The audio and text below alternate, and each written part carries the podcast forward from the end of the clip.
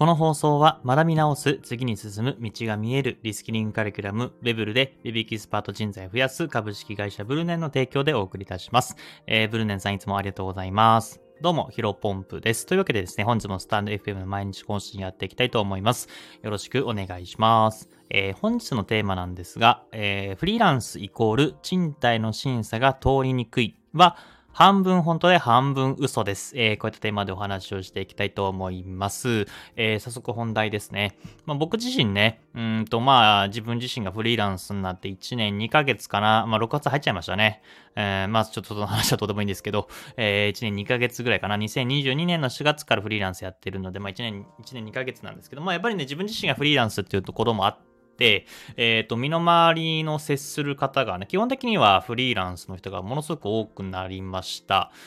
逆に会社員の人、まあいるか、うん、いるかいるか、全然いますね。まあただ、えー、会社員の人でも、あの、副業だったりとかね、うん、そういうところでいろいろチャレンジしてる人が多いので、まあまあまあ、うん、別に、あのー、言っときますけど、別に会社員が悪いとかね、フリーランスが偉いとかっていうわけではなくてですね、えっ、ー、と、まあそんな感じで人が増えておりますよと。で、えっ、と、まあそんな感じでフリーランスの人がたくさん増えてきた中で、やっぱり僕自身もね、フリヒロポンプ不動産、まあ不動産のね、サービスやっておりますので、結構相談される機会が、えー、最近多くなりました。先日のね、えっ、ー、と、コードビギンと、えっ、ー、と、野口デザインサロンの、えっ、と、合同会でもね、ちょっとそういった話になってですね、あの、まあ、あお名前出さない方がいいかな。あの、一旦お名前出さないですけども、あの、とある方から、まあ、ご相談というか、えそういった話になりました。でね、あのー、やっぱりフリーランスって審査通りにくいって言うじゃないですかって、まあ、結構みんなに言われるんですね。で、まあ、僕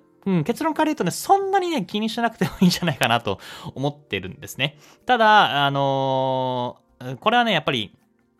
えっ、ー、と、審査の出し次第うん、申込書、あの、まあ、いい物件があるとするじゃないですか。それで、まあ、申込書、まあ、名前書いたりとか、年収書いたりとか、えっ、ー、と、まあ、属性を書いて、あの、オーナーさんに投げる。まあ、それは申込書とか申し込みになるんですけど、このところの、うんと、出し方、収入証明書の出し方次第、どうにも、えー、なるんじゃないかなと思います。うん。まあ、なので、例えばね、10件中、えっ、ー、と、9件、まあ、正社員だったら進めると。まあ、たまにね、正社員でもダメみたいな、本当に、あの、上場企業のね、あの、社員さんじゃないとダメみたいなオーナーさん、たまにいるんで、まあ、それはね、別に正社員だかろうが、フリーランスだか、あだろうが、落ちてしまいます。うん。なので、まあ、例えば10件あって、9件が、えー、正社員だったら通るっていう風な、まあ、状態だとしたら、フリーランスの人でもね、うん、僕の感覚としては、どうだろうな、7、8件ぐらいは審査通るんじゃないかなと思います。だから、正社員の方と比べて、まあ、フリーランスだからダメみたいな、本当にね、もう門前払いされるような物件っていうのは、まあ、全体の1、2割ぐらいなのかなというふうに思っています。まあ、ただこれはね、エリアにもよりますね。まあ、東京都内だったら多分、こんな感じでいけんじゃないかな。あまあでも、うん、逆に埼玉は埼玉、まあ埼玉今例に出しましたけど、埼玉、神奈川とかでも逆に、まあどうかな、あんまりね、仲介したことないのでわかんないんですけど、あの、まあ数少ない僕の中でも、あの、埼玉か千葉とかね、やったことあるんですが、その経験で言うと、まあ、地方は地方で、うんと、そこまでなんだろう、あ逆に、オーナーさんもね、えっ、ー、と、この機会を逃すと空室に長引いちゃう、みたいなこともあるので、えっ、ー、と、そこまで審査が厳しな厳しくなかったりします。うん。で、逆に都内はフリーランスの人が多いので、えっ、ー、と、審査に通りやすかったりするんで、まあ、地方でも都内でもあんまり変わんないんじゃないかなと思います。そこそ、あの、関東以外はね、ちょっとわかんないです。やったことないので。うん。あの、フリーランス、何じゃそれみたいなな感じで、オーナーさんも門前払いの可能性もありますけども、まあ、そんな感じで、まあ、僕がね、えっ、と、対応してるエリアとか、僕がね、やったことあるようなエリア、東京都内と、えーえっ、と、そのね、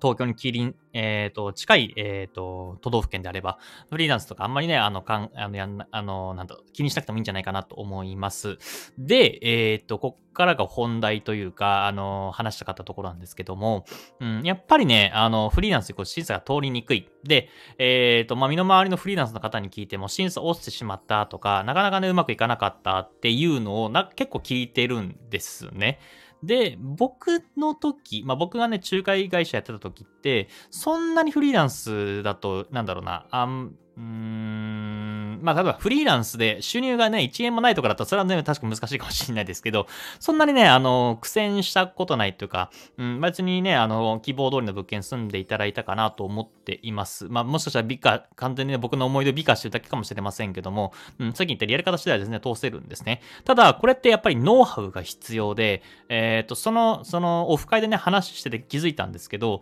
僕がね、もともと働いてた、えっ、ー、と、エリアっていうのが渋谷の隣、えっ、ー、と、池尻大橋が三軒茶屋っていうのが主なメインで、それこそね、えー、池尻大橋とか三軒茶屋以外にも、代官山とか中目黒とか、恵比寿とか、下北沢とか、え、ー、と、学芸大学祐天寺とか、そこら辺は本当にね、名だたるおしゃれ企業、おしゃれな、あのー、おしゃれ企業じゃないですね、おしゃれな、えー、街の、えー、まあ本当に家賃帯が高い、一人あ一人暮らしでもね、あの、安くて8万円とか、うん、10万円、12万、13万円ぐらいが当たり前の物件の中で、えっ、ー、と、仲介していたので、やっぱそこら辺のね、あの、渋谷に勤める IT 企業の、うんと、まあ、勤めてるんだけども、あの業務委託で、え、やっていたりとか、フリーランスの人っていうのはたくさんいたんですね。だから多分、あの、都内でもね、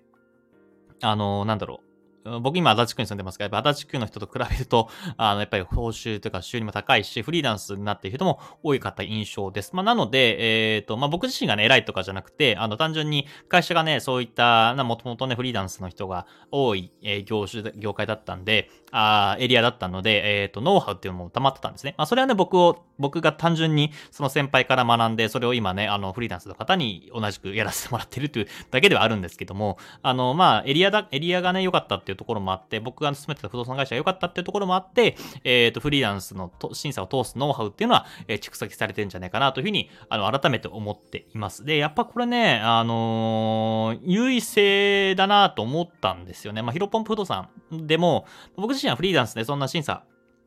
苦痛に感じたことないというか、あの、苦戦したことないというふうに話したんですけども、えっ、ー、と、やっぱりまあ、フリーランスだと審査を通りにくいみたいな世間のニーズというか、世間のね、イメージもそうだし、単純にね、あの、知人とか聞いてても、知り合いとか聞いてても、フリーランスが審査落ちちゃったみたいな声をね、たくさん聞いています。だからこそ、僕自身もフリヒロポンプ不動産で、えっ、ー、と、フリーランスでも審査、あの、通しやすいですよ、みたいな。まあ、単純に僕自身もフリーランスだし、そういった気持ちも分かっているので、審査通しやすいですよ、みたいなことを、えっ、ー、と、打ち出しております。ます。まあ、そこね、結構、あのー、なんだろう。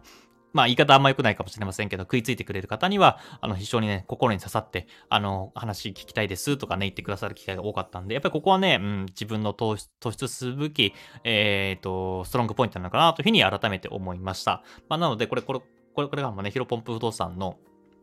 なんだろうな、一、一、一つの魅力として、えー、どんどんどんどん打ち出していきたいなというふうに思っております。うーん、まあ、どうなんですかね。まあ、もしかしたらね、10年前とか、まあ、不動産会社僕いなかったのであれですけども、10年前とかだったら確かに、うん、世間のね、フリーランスっていうことがまだまだ浸透してなかったので、あんまね、本当に、本当にダメだったかもしれないですね。ただ、まあ、今は、あの、オーナーさんもね、あの、昔は10年前とか20年前とかは、あの、連帯保証には必ず立ててくださいっていうのが普通だったんですけど、えー、今については、まあ、9割5分以上の物件を保証会社利用必須なんですね。まあ、保証会社っていうのは、連帯保証人の代わりに、えっ、ー、と、会社が代わりに、その、連帯保証人になってくれる会社を、つけてくれる。まあ、うーん、そんな感じですね。あの、説明すると長くなっちゃうのであれなんですが、開発しますけども、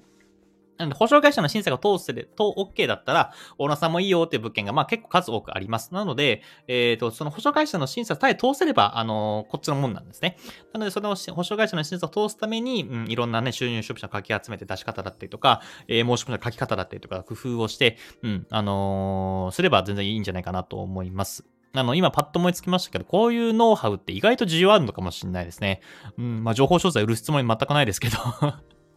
うん、なんかゆくゆくは